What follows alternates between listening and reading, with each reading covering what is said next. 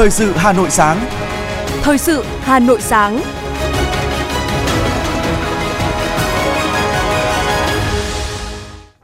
Kính chào quý vị và các bạn. Bây giờ là chương trình thời sự của Đài Phát thanh Truyền hình Hà Nội. Chương trình sáng nay có những nội dung chính sau đây. Thủ tướng Phạm Minh Chính sẽ tham dự hội nghị cấp cao ASEAN tại Indonesia. Lễ trao giải báo chí quốc gia vì sự nghiệp phát triển văn hóa, thể thao và du lịch sẽ diễn ra ngày 13 tháng 9 tại Hà Nội. Ủy ban An toàn giao thông quốc gia công bố đường dây nóng về đảm bảo trật tự an toàn giao thông dịp nghỉ lễ 2 tháng 9. Phần tin thế giới có những sự kiện nổi bật. Đảo chính tại Gabon, quân đội bắt giữ nhiều quan chức chính phủ.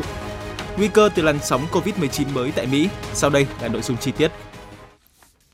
Nhận lời mời của Tổng thống nước Cộng hòa Indonesia, nước Chủ tịch ASEAN 2023 Joko Widodo, Thủ tướng Chính phủ nước Cộng hòa xã hội chủ nghĩa Việt Nam Phạm Minh Chính sẽ dẫn đầu đoàn đại biểu Việt Nam tham dự hội nghị cấp cao ASEAN lần thứ 43 và các hội nghị cấp cao liên quan tại Jakarta, Indonesia từ ngày 4 đến ngày 7 tháng 9. Hội nghị cấp cao ASEAN lần thứ 43 và các hội nghị liên quan sẽ tập trung vào bốn trọng tâm chính, bao gồm việc thiết lập nền tảng cho tầm nhìn dài hạn của ASEAN, giúp ASEAN trở nên kiên cường hơn để ứng phó với các thách thức của thời đại, đưa ASEAN trở thành trung tâm tăng trưởng kinh tế và biến Ấn Độ Dương, Thái Bình Dương trở thành khu vực hòa bình và thịnh vượng. Tổng thống Indonesia Joko Widodo dự kiến sẽ chủ trì 12 cuộc họp, bao gồm phiên họp toàn thể và phiên họp hẹp Hội nghị cấp cao ASEAN 43, các cuộc họp giữa ASEAN với các đối tác Trung Quốc, Hàn Quốc, Nhật Bản, Mỹ, Canada, Ấn Độ, Australia, Liên Hợp Quốc và các nước thành viên Hội nghị cấp cao Đông Á.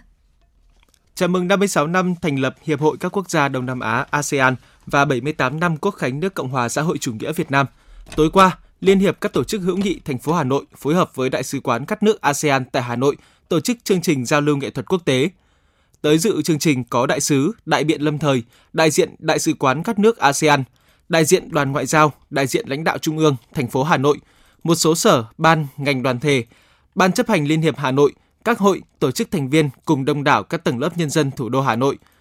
Phát biểu tại chương trình, Chủ tịch Liên hiệp các tổ chức hữu nghị thành phố Hà Nội Nguyễn Ngọc Kỳ khẳng định, hợp tác hữu nghị và liên kết khu vực trong khuôn khổ ASEAN tiếp tục là một trong những ưu tiên trong chính sách đối ngoại đa dạng hóa, đa phương hóa của Việt Nam. Chính phủ và nhân dân Việt Nam sẽ làm hết sức mình để góp phần xây dựng ASEAN ngày càng gắn kết và vững mạnh hơn, đưa quan hệ hợp tác hữu nghị với các nước thành viên trên bình diện song phương và đa phương ngày càng bền chặt hơn, hiệu quả hơn. Chương trình nghệ thuật diễn ra với nhiều tiết mục đặc sắc, với điểm nhấn là phần biểu diễn trang phục truyền thống ASEAN tôn vinh sắc màu văn hóa của mỗi thành viên ASEAN. Trang phục áo dài truyền thống của Việt Nam đã được trình diễn trong sự tán thưởng của đông đảo đại biểu và bạn bè quốc tế tham dự chương trình. Vòng chấm trung khảo Giải báo chí toàn quốc vì sự nghiệp phát triển văn hóa, thể thao và du lịch lần thứ nhất đã được tổ chức ngày hôm qua tại Hà Nội. Hội đồng trung khảo đã họp, nghe báo cáo kết quả chấm sơ khảo, thảo luận và thống nhất danh sách tác phẩm đề xuất ban tổ chức trao giải. Cụ thể có 5 giải A, 15 giải B, 25 giải C và 50 giải khuyến khích sẽ được trao cho các tác giả tác phẩm xuất sắc ở 5 loại hình báo chí là báo in, báo điện tử, phát thanh truyền hình và báo ảnh. Có 3 giải đồng hạng sẽ được trao cho báo Nhân dân, Đài Tiếng Nói Việt Nam và báo điện tử Tổ quốc là những cơ quan báo chí có nhiều tác phẩm tham dự giải. Dự kiến lễ trao giải báo chí toàn quốc vì sự nghiệp phát triển văn hóa, thể thao và du lịch sẽ diễn ra ngày 13 tháng 9 tại Hà Nội. Chủ tịch Hội Nhà báo Việt Nam Lê Quốc Minh, Chủ tịch Hội đồng Trung khảo nhận định, trong bối cảnh Đảng, Nhà nước ta quan tâm đến lĩnh vực văn hóa, thì sự ra đời của Giải báo chí toàn quốc vì sự nghiệp phát triển văn hóa, thể thao và du lịch là rất cần thiết. Ngay trong lần tổ chức đầu tiên với hơn 1.000 tác phẩm tham dự là một thành công của một giải thưởng báo chí chuyên ngành – Số lượng tác phẩm tham dự là một bất ngờ, đặc biệt ở loại hình truyền hình, số tác phẩm góp mặt ở giải thưởng tương đối hùng hậu, gần như tương đồng với báo in và điện tử. Điều đó cho thấy sự quan tâm đặc biệt của các cơ quan báo chí đối với các lĩnh vực văn hóa, thể thao và du lịch, đóng góp vào thành công chung của giải thưởng trong lần đầu tiên được tổ chức. Chiều qua, Trung ương Đoàn, Hội đồng đội Trung ương chủ trì phối hợp với Ủy ban Văn hóa Giáo dục của Quốc hội, Văn phòng Quốc hội tổ chức chương trình gặp mặt báo chí giới thiệu về phiên họp giả định Quốc hội trẻ em lần thứ nhất năm 2023. Ban tổ chức cho biết, chương trình sẽ được tổ chức với nhiều hoạt động ý nghĩa tại thủ đô Hà Nội trong hai ngày 9 và 10 tháng 9 năm 2023. Phiên toàn thể diễn ra vào sáng ngày 10 tháng 9 tại hội trường Diên Hồng, tòa nhà Quốc hội với hai chủ đề: Bảo vệ trẻ em tương tác lành mạnh, sáng tạo trên môi trường mạng, phòng chống tai nạn thương tích, bạo lực, xâm hại trẻ em. Phiên họp tạo điều kiện để trẻ em phát huy năng lực, kỹ năng trình bày ý kiến, quan điểm, nhận thức và tham gia vào quá trình ra quyết định về các vấn đề liên quan đến trẻ em. Thông qua hoạt động, các em thiếu nhi được trải nghiệm tìm hiểu bộ máy cơ quan quyền lực nhà nước cao nhất là Quốc hội. Chương trình cũng tiếp tục khẳng định sự quan tâm của các đồng chí lãnh đạo Đảng, Nhà nước, Quốc hội đối với công tác bảo vệ, chăm sóc, giáo dục trẻ em, phát huy vai trò của tổ chức Đoàn Thanh niên Cộng sản Hồ Chí Minh là tổ chức đại diện tiếng nói, nguyện vọng của các trẻ em. Theo Bí thư Trung ương Đoàn, Chủ tịch Hội đồng đội Trung ương Nguyễn Phạm Duy Trang, phiên họp giả định Quốc hội trẻ em được tổ chức với 4 điểm mới. Lần đầu có sự tham gia của đại biểu trẻ em đến từ 63 tỉnh, thành phố. Lần đầu phiên họp diễn ra tại hội trường Diên Hồng. Lần đầu tiên các em thiếu nhi được lựa chọn đóng vai Chủ tịch Quốc hội và thực hiện vai trò lắng nghe, tiếp xúc cử tri từ cơ sở. Đặc biệt, Chủ tịch Quốc hội Vương Đình Huệ sẽ trực tiếp chia sẻ, giải đáp tâm tư của các thiếu nhi.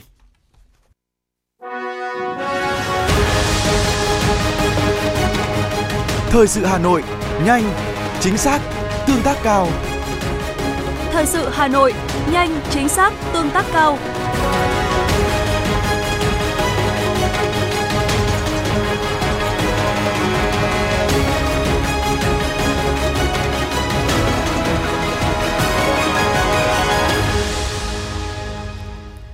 Những sự kiện nổi bật diễn ra trên địa bàn thành phố sẽ tiếp nối chương trình. Thưa quý vị, chiều qua, quận ủy Hoàn Kiếm tổ chức tổng kết 10 năm thực hiện nghị quyết số 25 của Ban chấp hành Trung ương Đảng khóa 11 về tăng cường và đổi mới sự lãnh đạo của Đảng đối với công tác dân vận trong tình hình mới. Tổng kết 10 năm thực hiện quyết định số 218 của Bộ Chính trị khóa 11 về ban hành quy định về việc Mặt trận Tổ quốc Việt Nam, các đoàn thể chính trị và nhân dân tham gia góp ý xây dựng Đảng, xây dựng chính quyền. Sau 10 năm thực hiện các nghị quyết, quyết định của Trung ương, quận Hoàn Kiếm đã chủ động ban hành nhiều văn bản để lãnh đạo chỉ đạo công tác dân vận, công tác góp ý xây dựng Đảng, xây dựng chính quyền và đạt được những kết quả tích cực. Đặc biệt, phong trào dân vận khéo và các phong trào thi đua, cuộc vận động được phát động rộng khắp, củng cố mối quan hệ khăng khít giữa Đảng với nhân dân, góp phần thực hiện thắng lợi các mục tiêu, chỉ tiêu kinh tế xã hội. Tại hội nghị, các đại biểu đã có nhiều bài tham luận về việc nâng cao hiệu quả của hoạt động tiếp xúc, đối thoại, đẩy mạnh công tác tuyên truyền trong nhân dân về thực thi pháp luật và tích cực tham gia các phong trào thi đua yêu nước.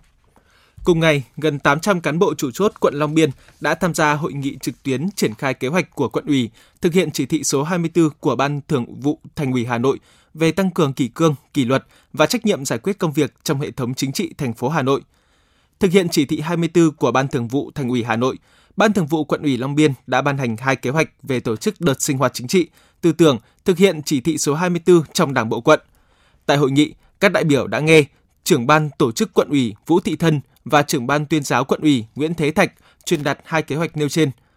Đại diện một số cơ quan và phường đã tham luận, khẳng định rõ quyết tâm chính trị trong việc tổ chức, triển khai thực hiện nghiêm túc, thực chất các kế hoạch của Ban Thường vụ quận ủy.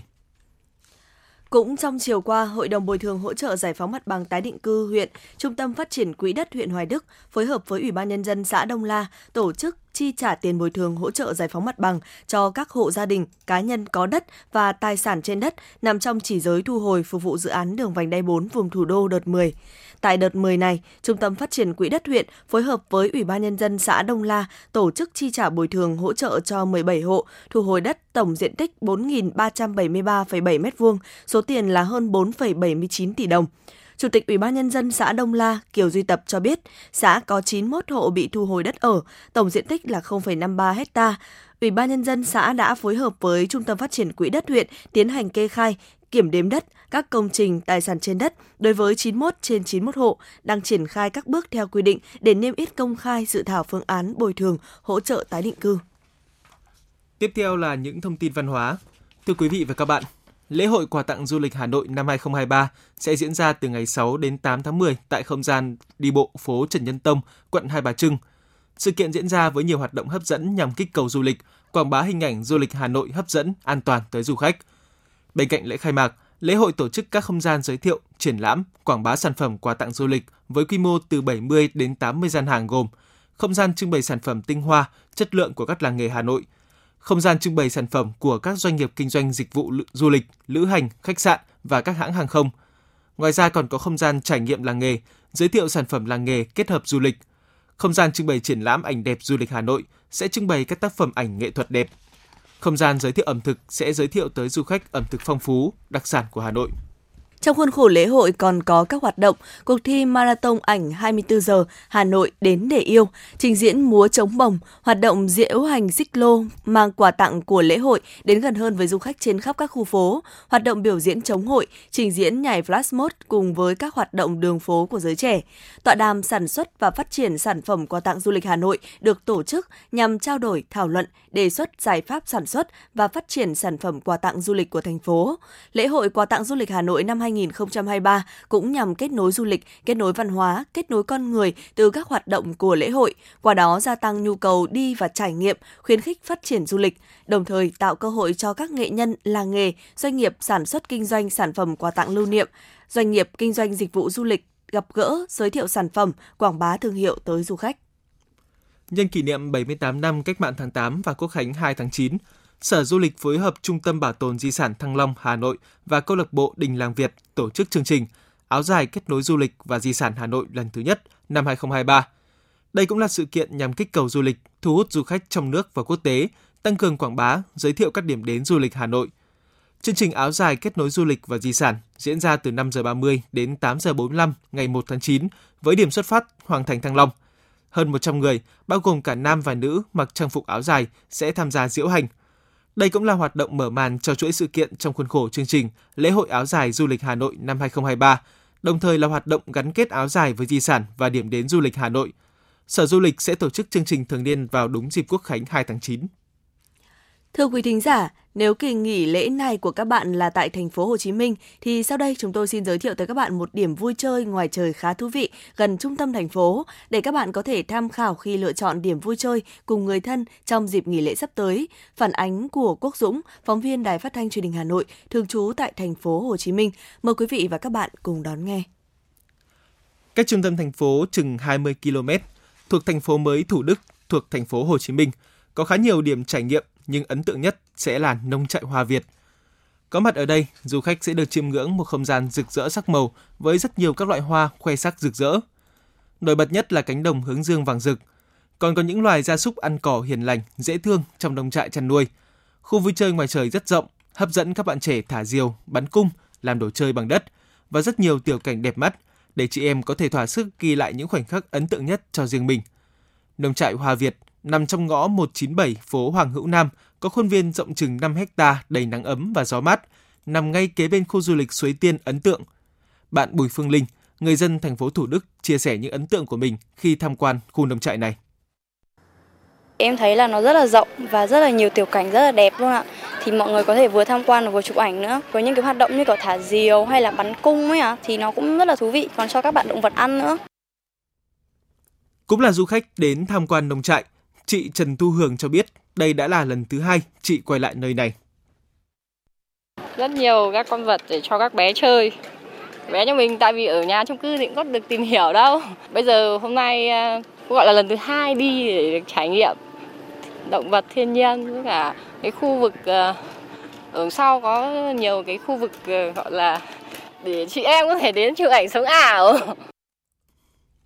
Sống ở thành phố, Cả người lớn lẫn trẻ em đều không có nhiều cơ hội tìm hiểu và tiếp xúc với những thứ tưởng chừng như rất gần gũi, như chia sẻ của hai du khách mà chúng tôi gặp gỡ ở trên, mà họ lại chỉ thường thấy qua những câu chuyện kể, những bức vẽ hay màn hình nhỏ. Chẳng hạn như trải nghiệm của du khách mà chúng tôi gặp khi đến đây trải nghiệm sau khi chơi bắn cung và thả diều cùng cậu con trai 5 tuổi suốt cả buổi chiều. Anh Nguyễn Trần Hoàng đã chia sẻ. Dạo này thành phố nó nhiều khu vui chơi trong nhà giống như là nên bây giờ mình cần một cái khoảng không gian giống như là có thú cưng um, à, cừu dê cho trẻ em thành phố nó trải nghiệm ấy. Không có công đi về quê hoặc là phải lên Đà Lạt mấy cái vườn thú này nọ. Thì có sẵn ở đây thì rất tốt gần trung tâm cho mấy bạn nhỏ vui chơi. Một điểm nữa không thể không nhắc tới dịp nghỉ lễ sắp tới là khu du lịch Suối Tiên, một trong những khu vui chơi lớn nhất thành phố. Khu vực này được kỳ vọng sẽ là một trong những điểm thu hút khách du lịch lớn nhất đến tham quan trong những ngày nghỉ lễ Quốc khánh năm nay. Trong ngày 2 tháng 9, khu du lịch Suối Tiên dự kiến sẽ đón khoảng 70.000 du khách đến vui chơi, tham quan. 1.000 khách đến sớm nhất trong ngày Quốc khánh sẽ được miễn phí vào cổng. Đây là chương trình tri ân nhân dịp sinh nhật 28 năm hình thành và phát triển của khu du lịch này.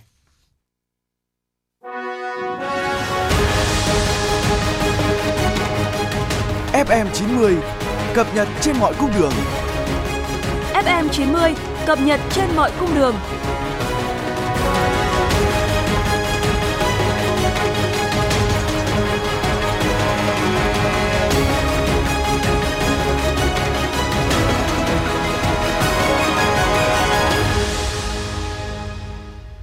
Mời quý vị và các bạn nghe tiếp phần tin. Thực hiện công điện của Thủ tướng Chính phủ về bảo đảm trật tự an toàn giao thông trong dịp nghỉ lễ Quốc khánh mùng 2 tháng 9 và tháng cao điểm an toàn giao thông cho học sinh đến trường, Ủy ban An toàn giao thông quốc gia vừa công bố các số điện thoại đường dây nóng để tiếp nhận các ý kiến phản ánh của người dân về hoạt động vận tải và đảm bảo trật tự an toàn giao thông trong dịp này. Theo đó, để phản ánh các vi phạm trong lĩnh vực giao thông vận tải đường bộ như chở quá số người quy định, tăng giá vé quá quy định, nhồi nhét và chèn ép hành khách, chạy sai luồng tuyến, dừng đón trả khách sai quy định, ùn tắc giao thông và các vi phạm khác, uống rượu bia, rồi lái xe, sử dụng điện thoại, sử dụng ma túy, không đội mũ bảo hiểm, vi phạm tốc độ, vận chuyển hàng cấm, nguy cơ cháy nổ, tai nạn giao thông, người dân liên hệ đến số điện thoại 0995 67 67 67 hoặc 069 234 2608 Cục Cảnh sát Giao thông, Bộ Công an. Phản ánh về các thông tin về tình trạng quá tải tại nhà ga, bến xe, công tác bán vé, hành vi tăng giá vé quá quy định, chạy sai luồng tuyến, người dân liên hệ số điện thoại 1900 599 870 máy lẻ 2 của Phòng Quản lý Vận tải và Phương tiện Người lái, Cục Đường bộ Việt Nam. Phản ánh các bất cập về tổ chức giao thông, về đường xá, đèn tín hiệu, chở quá tải trọng, ùn tắc giao thông trên cao tốc và các quốc lộ, liên hệ số điện thoại 1900 599 870 máy lẻ 1 của Phòng Quản lý Bảo trì kết cấu hạ tầng giao thông, Cục Đường bộ Việt Nam. Người tham gia giao thông muốn phản ánh và được giải đáp thông tin về đường sắt, liên hệ số 0865 367 565 Cục Đường sắt Việt Nam. Về hàng không, liên hệ số 0916 562 119 Cục Hàng không Việt Nam. Về đường thủy, liên hệ số 0942 107 474 Cục Đường thủy nội địa. Về hàng hải, liên hệ số 0914 689 576 Cục Hàng hải Việt Nam. Để phản ánh chung về tình hình trật tự an toàn giao thông, tai nạn giao thông, người dân có thể liên hệ tới số điện thoại của Văn phòng Ủy ban An toàn giao thông quốc gia 081 911 5911. Thưa quý vị và các bạn, thời gian qua, việc xây dựng, phát triển các mô hình tự phòng, tự quản về an ninh trật tự đã góp phần tạo sự chuyển biến mạnh mẽ trong công tác xây dựng phong trào toàn dân bảo vệ an ninh Tổ quốc, cả về chiều rộng lẫn chiều sâu trên địa bàn thành phố. Ghi nhận từ mô hình đoàn kết lương giáo, chung sức xây dựng nông thôn mới kiểu mẫu, huyện Quốc Oai. Là thành viên đắc lực trong thực hiện mô hình đoàn kết lương giáo, chung sức xây dựng nông thôn mới kiểu mẫu, bà Nguyễn Thị Bích Hằng, giáo sứ Phú Cát, chủ động cùng các thành viên và lực lượng công an nắm tình hình giải quyết mâu thuẫn ngay trong giáo họ, góp phần giữ gìn an ninh trật tự ở cơ sở. Bà Hằng chia sẻ. Ủy ban Nhân dân xã Phú Cát à, cùng với mặt trận Tổ quốc à, xã Phú Cát cộng đồng với à, cả bên công giáo xã Vô Cát à, cùng xây dựng cái à, nông thôn nâng cao. Thì à, lương dân đoàn kết cho tất cả thì à, à tạo mọi cái điều kiện cho cả cái bên công giáo rất tốt thuận tiện cho tất cả lương dân đoàn kết. Mà cũng nâng cao thêm cái đời sống và À, đức tin cho những người à, giáo dân. Theo quy chế hoạt động, những người uy tín trong các giáo họ đã được lựa chọn tham gia mô hình đoàn kết lương giáo, chung sức xây dựng nông thôn mới kiểu mẫu, sẽ phải gương mẫu đi đầu trong phong trào sống, kính Chúa, yêu nước, tốt đời đẹp đạo, thi đua xây dựng phát triển kinh tế, xây dựng đời sống văn hóa mới, không vi phạm pháp luật. Đồng thời, họ sẽ là những hạt nhân trong công tác tuyên truyền, vận động nhân dân chấp hành chủ trương, đường lối, chính sách pháp luật của Đảng và Nhà nước, các quy định của địa phương, xây dựng phong trào toàn dân bảo vệ an ninh Tổ quốc, vận động giúp đỡ thành viên trong giáo họ gặp khó khăn, xây dựng gia đình văn hóa, làng văn hóa. Ông Nguyễn Trọng Hoàn, Phó Chủ tịch Ủy ban Nhân dân, trưởng ban chỉ đạo 138 xã Phú Cát, huyện Quốc Oai cho biết. Ban chỉ đạo 138 xã đã cho ra mắt À, mô hình à, đoàn kết lương giáo à, xây dựng nông thôn mới kiểu mẫu với mục đích và mong muốn là nâng cao ý thức trách nhiệm của cấp ủy, các ngành, các tầng lớp nhân dân trong việc chung tay bảo vệ môi trường, bảo vệ sức khỏe con người, phục vụ sự phát triển bền vững. Cùng với đấy là tăng cường sự đoàn kết giữa lương giáo trong khối đại đoàn kết toàn dân. Cùng với đấy là khai thác tiềm năng, trí tuệ của các chức sắc, chức việc, công giáo và nhân dân, lương giáo tại cộng đồng dân cư, cùng với cấp ủy chính quyền cơ sở giải quyết những vấn đề bức xúc nảy sinh, xây dựng khối đại đoàn kết tương trợ giúp đỡ lẫn nhau, đẩy mạnh phong trào tự quản, chung sức xây dựng nông thôn mới kiểu mẫu và xây dựng người Phú Cát thanh lịch văn minh, góp phần xây dựng quê hương an toàn về an ninh trật tự, ngày càng giàu đẹp và phát triển bền vững. Cùng với việc tham gia quản lý nhân hộ khẩu, giám sát, giúp đỡ người có quá khứ lỗi lầm tại cộng đồng, phát hiện tố giác các hành vi vi phạm pháp luật, các thành viên trong mô hình chủ động nắm tình hình giải quyết mâu thuẫn ngay trong giáo họ, góp phần giữ gìn an ninh trật tự ở cơ sở. Bên cạnh đó, các thành viên trong mô hình cũng sẽ phối hợp với công an xã trong phòng chống tội phạm, tệ nạn xã hội, giữ gìn môi trường, đảm bảo trật tự an toàn giao thông, phòng cháy chữa cháy và cứu nạn cứu hộ. Ông Chú Đức Minh, xã Phú Cát cho biết. Thế thì nói chung khi mà triển khai chúng tôi cấp dưới thì sẽ căn cứ vào kế hoạch của trên để thực hiện thì tuyên truyền vận động cho bà con về những cái việc làm như của chúng tôi đây như như thế là tổ tổ phòng cháy chữa cháy thế tổ tự quản thế nói chung công tác an ninh trật tự trong thôn thì nó là ổn định cho không có vấn đề gì phức tạp mà nó cộm Hàng năm, chính quyền địa phương sẽ tổng kết đánh giá hoạt động của mô hình để ghi nhận, biểu dương những thành tích của tập thể cá nhân và đề ra các nhiệm vụ, nội dung mới phù hợp với tình hình để mô hình đoàn kết lương giáo, chung sức xây dựng nông thôn mới kiểu mẫu, ngày càng phát huy hiệu quả trong hoạt động, từ đó tạo sự lan tỏa trong phong trào toàn dân bảo vệ an ninh Tổ quốc. Trung tá Đỗ Tiến Trâm, trưởng công an xã Phú Cát cho biết. Trong thời gian qua, công an xã Phú Cát với vai trò là cơ quan thường trực ban chỉ đạo 138 xã đã tham mưu với đảng ủy, ủy ban nhân dân xã ban hành nhiều văn bản à, nghị à, nghị à, nghị quyết để triển khai thực hiện à, phong trào toàn dân bảo vệ an ninh tổ quốc. À, trong thời gian qua thì chúng tôi cũng đã phối hợp với à, mặt trận tổ quốc, Ờ, các ban ngành đoàn thể của xã để triển khai thực hiện có hiệu quả phong trào toàn dân bảo vệ an ninh tổ quốc, đặc biệt là trong công tác tuyên truyền ờ, trên hệ thống loa truyền thanh của xã ờ, các chương trình hành động phối hợp. Với những việc làm thiết thực hiệu quả từ các quy chế phối hợp, tình hình an ninh chính trị, trật tự an toàn xã hội ở Phú Cát nói riêng, huyện Quốc Oai nói chung được giữ vững, tạo môi trường thuận lợi để người dân yên tâm lao động, sản xuất, nâng cao đời sống vật chất, tinh thần, từ đó tạo thế trận lòng dân, thực hiện có hiệu quả phong trào toàn dân đoàn kết xây dựng đời sống văn hóa ở khu dân cư và chung tay xây dựng nông thôn mới kiểu mẫu.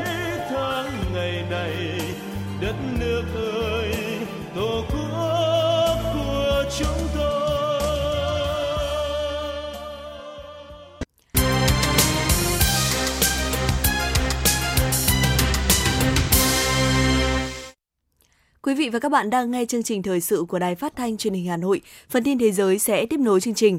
Báo Milliet của Thổ Nhĩ Kỳ đưa tin Tổng thống nước này Recep Tayyip Erdogan sẽ giới thiệu với lãnh đạo nhóm các nền kinh tế phát triển và mới nổi hàng đầu thế giới G20 về ý định của người đồng cấp Nga Vladimir Putin nhằm chấm dứt xung đột ở Ukraine.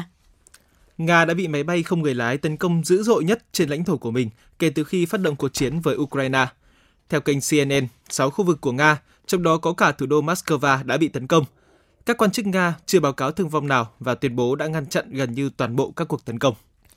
Tiếp tục cập nhật diễn biến mới nhất liên quan đến cuộc đảo chính quân sự tại Gabon ngày 30 tháng 8, một số sĩ quan quân đội cho biết Tổng thống Ali Bongo Ondimba đang bị quản thúc tại gia, trong khi nhiều người thân cận với ông đã bị bắt giữ. Trước đó, một số sĩ quan quân đội cấp cao Gabon tuyên bố họ đã lên nắm quyền lãnh đạo đất nước, đồng thời giải tán chính phủ, giải tán thượng viện, hạ viện và tòa án hiến pháp.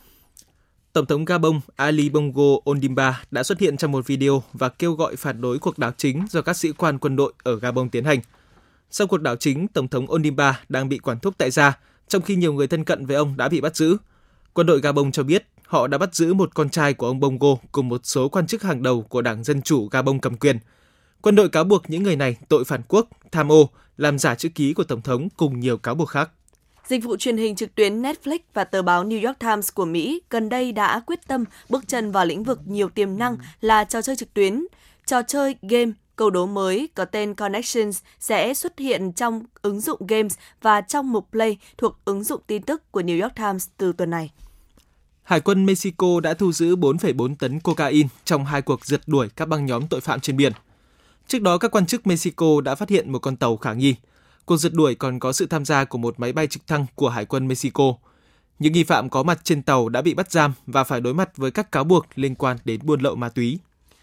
Cảnh sát bang Bahia phía đông bắc Brazil đã tiêu diệt hai người đàn ông bị tình nghi liên quan đến vụ sát hại 9 người, trong khi một nghi phạm khác bị bắt giữ. Hai khẩu súng lục, đạn dược, máy liên lạc vô tuyến và ma túy đã bị thu giữ từ các nghi phạm. Cảnh sát cho biết ba trong số các nạn nhân là trẻ em và họ vẫn đang điều tra nguyên nhân gây ra vụ thảm sát. Hiện nghi phạm thứ tư vẫn đang lẩn trốn và cảnh sát đang nỗ lực truy lùng.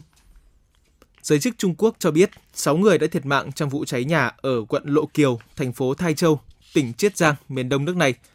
Theo giới chức địa phương, lực lượng phòng cháy chữa cháy đã nhanh chóng đến hiện trường sau khi nhận được thông báo và phát hiện 6 người bị mắc kẹt trong đám cháy. Sau đó lính cứu hỏa đã tìm thấy 3 thi thể, trong khi ba người khác đã tử vong tại bệnh viện do bị bỏng quá nặng. Nhà chức trách đang điều tra nguyên nhân gây ra hỏa hoạn. Nước Mỹ đang ghi nhận số ca nhiễm COVID-19 gia tăng trở lại đúng vào thời điểm một biến thể khác của COVID-19 là BA.2.86 mới được phát hiện. Theo số liệu được công bố bởi Sở Y tế thành phố New York, trung bình có khoảng 750 ca bệnh trong tháng 8, gấp 3 lần con số được ghi nhận vào đầu tháng 7. Trong đó rất nhiều bệnh nhân đến khám với các triệu chứng không liên quan nhưng cuối cùng được kết luận là nhiễm COVID-19. Giới chức y tế Mỹ đang theo dõi sát sao tình hình bệnh dịch hiện tại với lo ngại nguy cơ bùng phát một đợt dịch mới.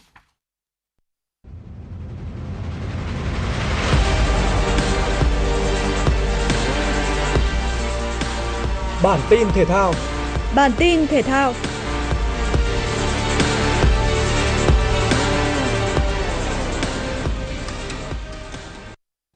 Sau lần đầu tiên tham dự không thực sự thành công, U23 Việt Nam đã có 4 lần liên tiếp vượt qua vòng loại U23 châu Á.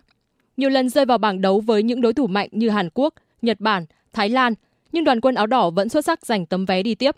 Thành tích này của U23 Việt Nam sánh vai với những nền bóng đá tên tuổi tại châu Á như Qatar, UAE, Iran hay Triều Tiên.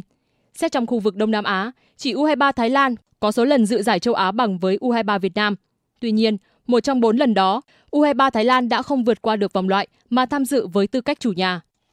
Tham dự hai vòng loại vào các năm 2016 và 2018, Công Phượng là nhân tố quan trọng giúp U23 Việt Nam vượt qua những thời điểm khó khăn để giành quyền đi tiếp.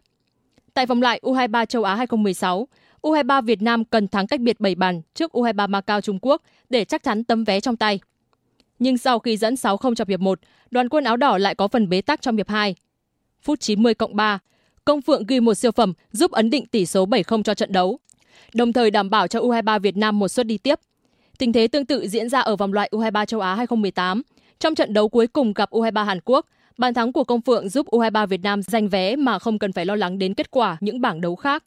Tổng cộng, tiền đạo xứ Nghệ đã ghi tới 8 bàn tại các trận đấu vòng loại U23 châu Á, giữ kỷ lục cầu thủ Việt Nam có nhiều pha lập công nhất. Tiền đạo cánh Aden Hazard có thể giã từ sự nghiệp ở tuổi 32 sau khi từ chối mọi đề nghị trong kỳ chuyển nhượng hè 2023. Hazard đã khước từ các câu lạc bộ Ả Rập Xê Út, Mỹ, Thổ Nhĩ Kỳ và ba câu lạc bộ Pháp. Tiền đạo cánh 32 tuổi người Bỉ đang tận hưởng thời gian bên gia đình, không quan tâm đến việc tìm câu lạc bộ mới và sắp đưa ra quyết định chia tay sân cỏ. Trước đó, anh và Real Madrid đã đồng ý thanh lý hợp đồng sớm một năm. Đội Á quân La Liga chấp nhận trả trước lương năm cuối để chia tay trong êm đẹp. Trong màu áo Real, Hazard là bản hợp đồng gây thất vọng nhất lịch sử. Sau khi chuyển đến từ Chelsea năm 2019 với giá 100 triệu USD, ngôi sao người Bỉ chỉ chơi 76 trận và ghi 7 bàn. Hazard dành phần lớn thời gian để dưỡng thương hoặc ngồi ghế dự bị do giảm phong độ.